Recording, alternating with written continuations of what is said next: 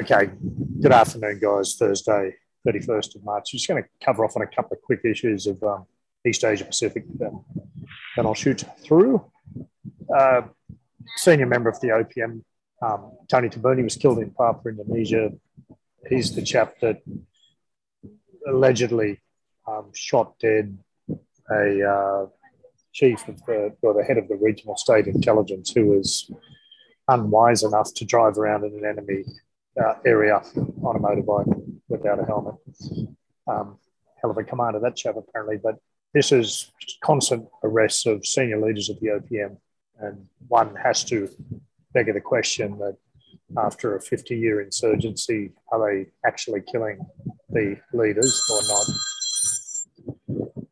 Also, um, in Indonesia, is a very interesting thing developing. Indonesia's withdrawn concession permits for 15 companies, and it's aiming at trying to give an appearance of improved governance and transparency in the natural resource sector.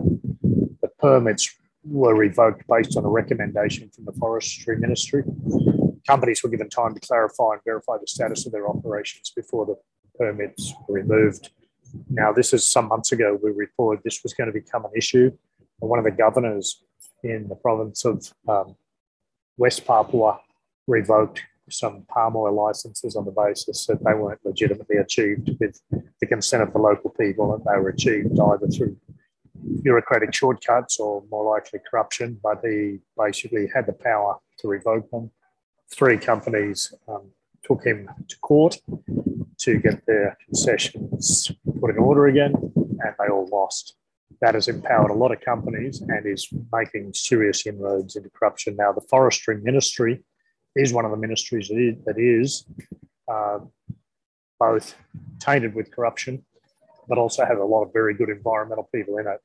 So clearly, within the forestry ministry, some of some of the people of integrity and values rising to the top and forcing these oligarchs and these illegal concessions that are are bought and procured through ill gains, um, starting to see some wins come through and some integrity high up in that specific ministry.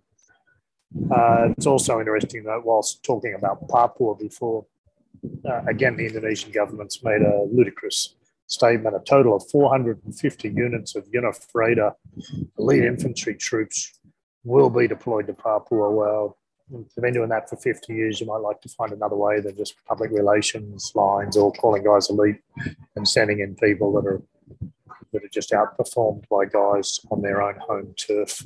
Okay, over to you, chaps. I've got to, I've got to go. I'll, I'll bid my adieus. Thank you, Paul, for the coverage of uh, East Asia Pacific. Over in South Asia, there were 10 other developments and one uh, assessed event in Bangladesh. In Bangladesh, four people were injured in, an, in a clash between two student groups.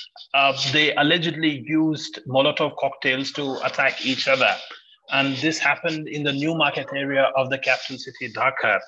Businesses specifically need to be aware of the highly politically charged and tense environments around the student groups as well as you, labor unions, uh, which can which can make things quite tense and, and violence can break out at any any moment due to the factional divisions within these unions, both student and labor unions. So with that, we wrap up South Asia.